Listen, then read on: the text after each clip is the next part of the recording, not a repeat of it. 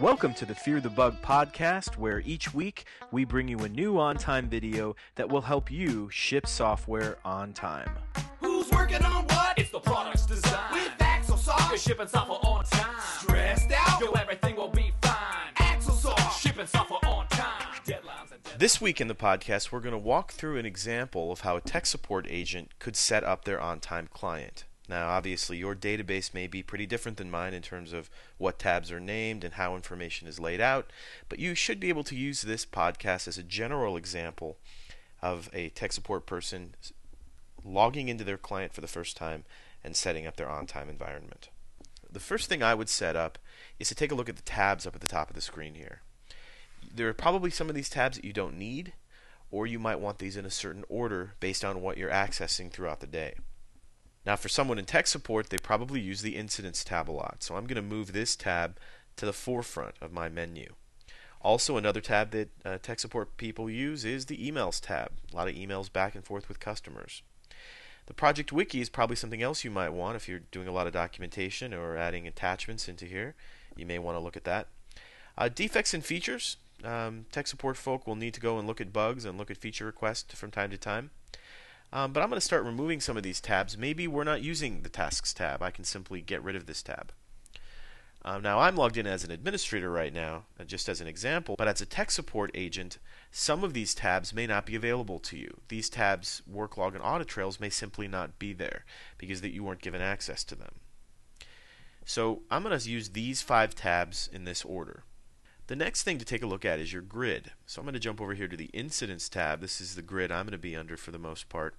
And I'm going to add some additional fields down here. Currently we're looking at incident number, name, assigned to, priority, workflow step, and status. All very useful fields coming from a tech support perspective. But I'm going to add some additional fields here. And to do that, I'm going to need to shrink some of these columns so that I can fit more on my screen. And I'm going to go over here to add remove fields. Let's throw some additional columns onto the grid. Uh, let's put on here the last modified date. This is a field that tends to get used a lot by tech support. Also, we can put the severity column. Another field that's useful if you're taking advantage of releases, you may also want the release tab. So I've got these fields in here, and I've got releases hanging over on the right. We're not currently implementing that yet, but I'll leave it on there. The next thing we can set up is color coding. When I'm taking a look at my list of incidents, I can set up different ways that the colors on the screen will be drawn. And we can control this by clicking on the color coding menu right here. Now I can control differently how the text of my items look and also how the background of my items look. I'm going to set the foreground for my items to be severity. So I'm going to go foreground severity. And now any items that have a high or a critical severity will show up in red. And currently none of these items in our current list are high or critical. So if we scroll down here, here we can see some items that are high severity and they are now drawn in red, bringing more attention to them. I'm also going to change my background. I'm going to set my background to be priority. So if the priority of any of these items are high priority, the background instead of being white for that row will be a little more gray. So let's see if we can find some high priority items by scrolling down. And here we have some items that are high priority and high severity. They get both colors changed. And here's an example of an item that's only low priority but it's high severity. And so we just get the text changed. If you'd like to adjust these colors, you can go to Tools, List Types. Another thing we can take a look at is filters. I can right click on the screen and I can go to Edit Filters and I can create my own searches for the grid. And I'll create two here that are examples that I might use.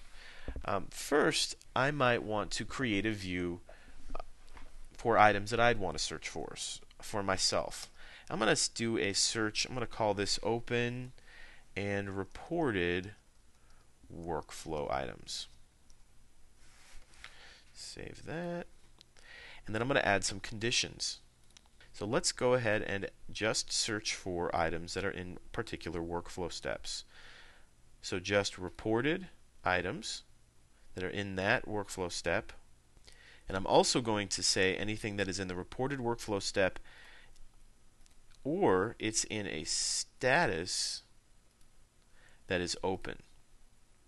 So show me any items that are in open status, or if they're in some other status and they're in the reported workflow step, then show me those items as well. And if I go and I run this now, and I run this across the grid, let's run this search. This returned for me four rows. And I can see that in this case, we get four items that are open status and reported workflow step. So now I can run this search whenever I wish.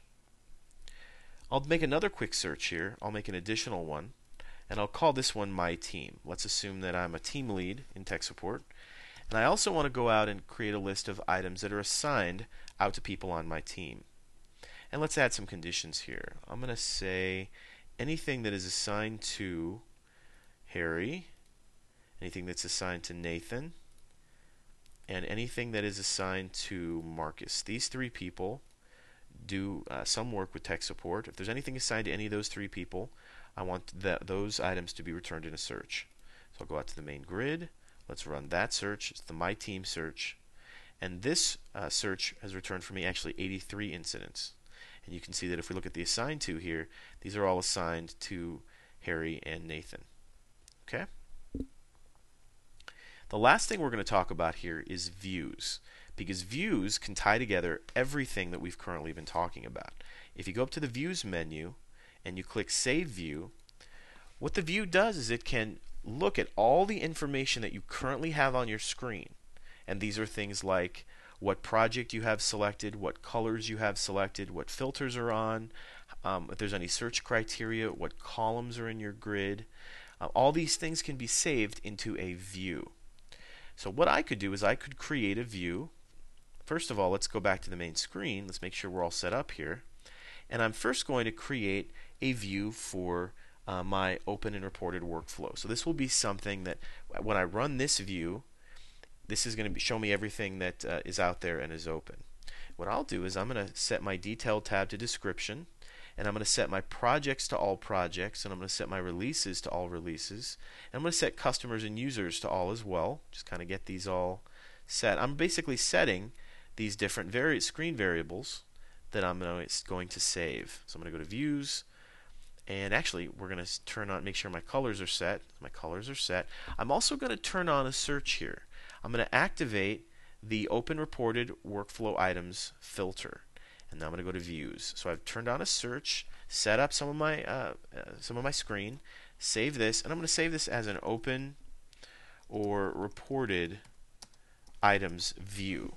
And this view, I'm going to leave it as private, but it's going to remember that the filter is on. It's going to remember the way I had my color coding set. It's going to remember my columns. It's going to remember the detail tab that I have selected, which is description. And I'm going to click save. So I'm rem remembering all my screen data, and I'm going to save that view. Then let's turn this filter off. I'm going to turn on now the My Team view, and when I'm in the My Team view, let's go down and just look at the line of business app items. Let's say I'm just interested in the My Team items under this directory, and I have the search still running. Um, and when I'm down here, I actually want to be looking at the History tab. I want that to be my default tab. And I'm going to save this view as the My Team view. Okay.